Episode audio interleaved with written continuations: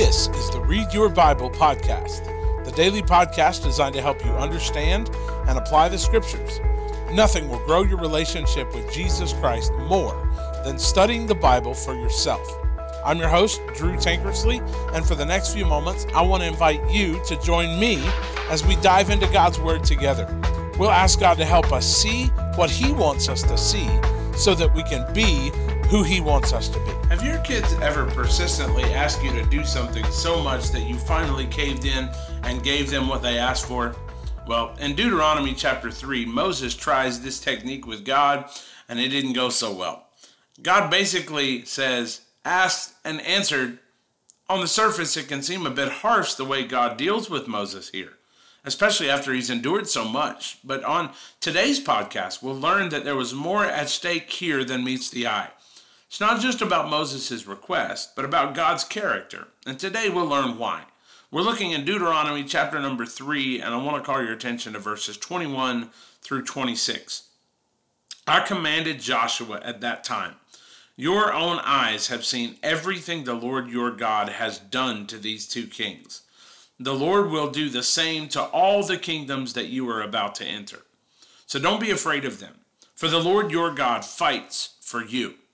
At that time, I begged the Lord, Lord God, you have begun to show your greatness and your strong hand to your servant. For what God is there in heaven or on earth who can perform deeds and mighty acts like yours? Please let me cross over and see the beautiful land on the other side of the Jordan, that good country uh, in Lebanon. But the Lord was angry with me because of you and would not listen to me. The Lord said to me, That's enough. Do not speak to me again about this matter. Deuteronomy 3 presents a stark reminder of the holiness of God, and it can be a complex picture to understand. The chapter begins easy enough. Chapter 2 ended with a victory over Sihon, and chapter 3 continues this theme of victory as the Israelites completely annihilate the forces of Bashan and Og as well. We learned that the land of these people has been given to Reuben, Gad, and the half tribe of Manasseh. So, two and a half of the tribes are given possession on the east side of the Jordan. Their warriors are charged by Moses to go with the people to possess the rest of the land, and then they can return to their possession. Now, this will be important later, as it is the first command that Joshua makes as leader. The transfer of power happens at this point as Joshua is now the leader of God's people.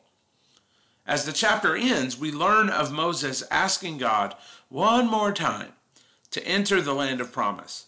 Now, we might expect God to grant his request to enter this land as a fitting reward for all that Moses had endured with his people. I mean, to be sure, this was a hard group to lead. With all their complaining, doubting, accusing, criticizing, the least God could do for Moses was to let him enter that land that he had led these people out of Egypt to find.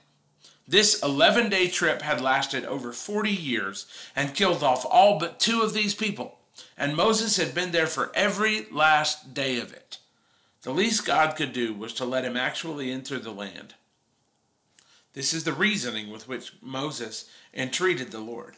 But God was having none of it.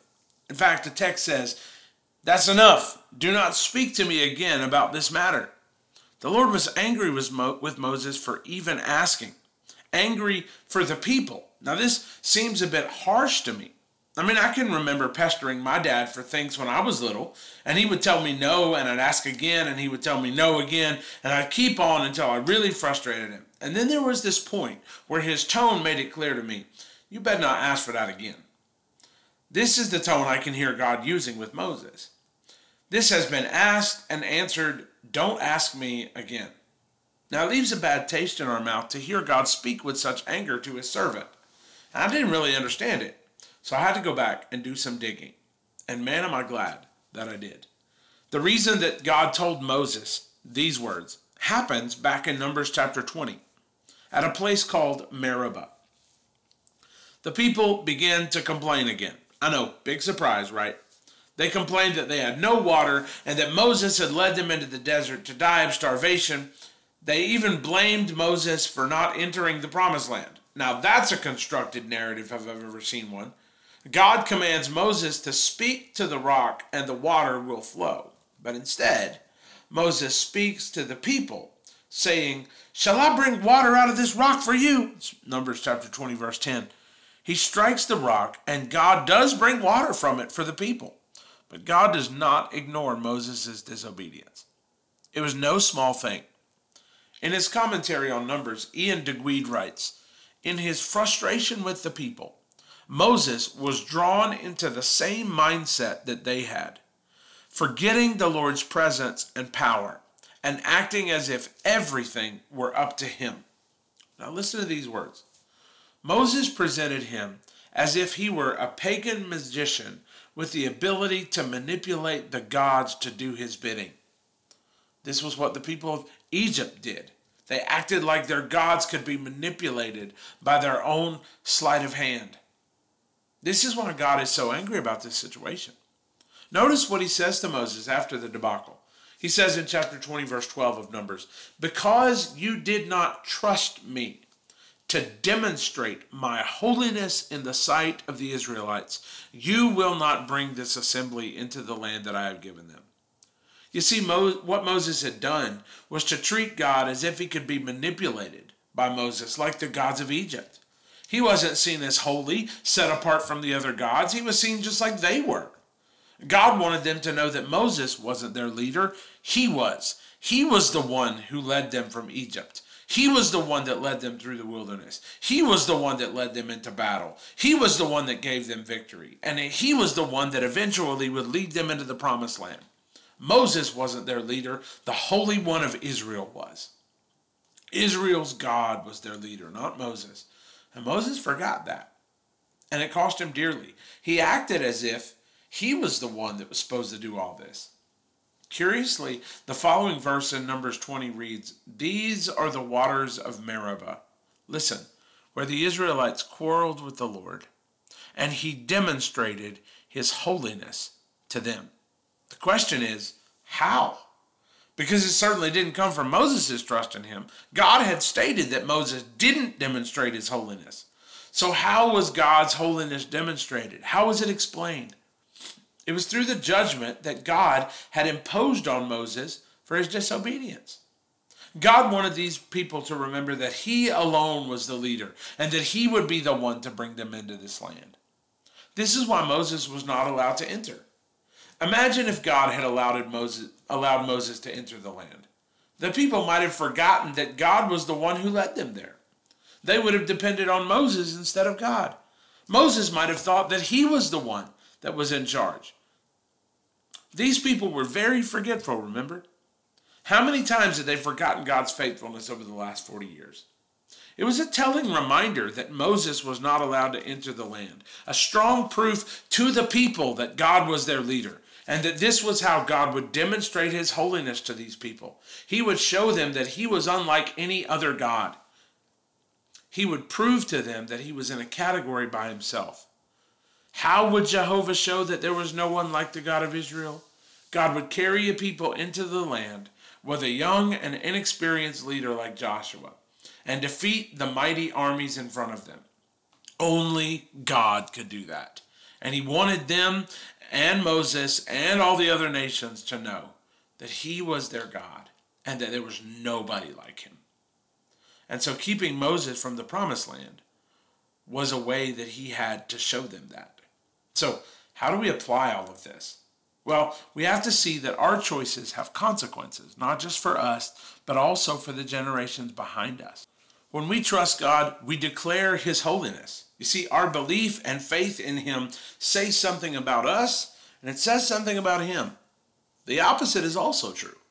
When we don't trust God, when we waver in our faith, it has consequences, sometimes far beyond the grave. The next generation is instructed by our faith or in our doubts about God. The second truth here is to see how intent God is on demonstrating his holiness to his people. God will be seen as glorious, unlike any other, which means that he may take you to the brink of disaster to demonstrate to you and to the world that he has the power to deliver you.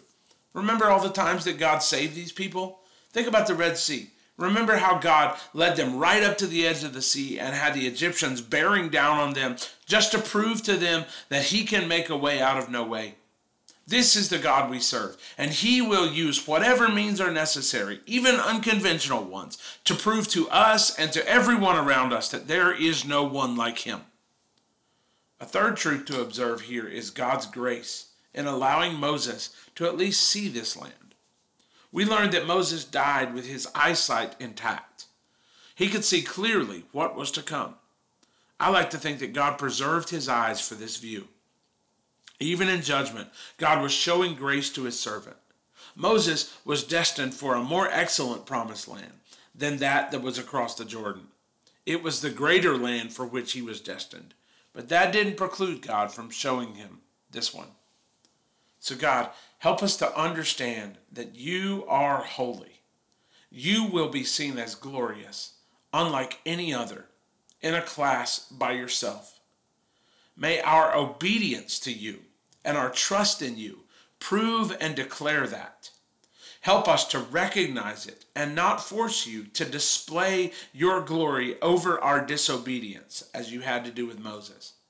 Help us to see your grace, your provision, your supply, and may we declare it openly to the world.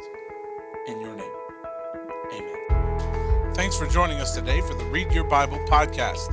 For show notes to today's episode, please visit readyourbible.info. While you're there, you can listen to past episodes as well as access a host of additional resources designed to help you grow in your faith. It's all there for you at readyourbible.info. That's readyourbible.info. For more information about South Seminole Baptist Church, just go to southseminole.com. Join us again tomorrow as together we help you learn to read your Bible.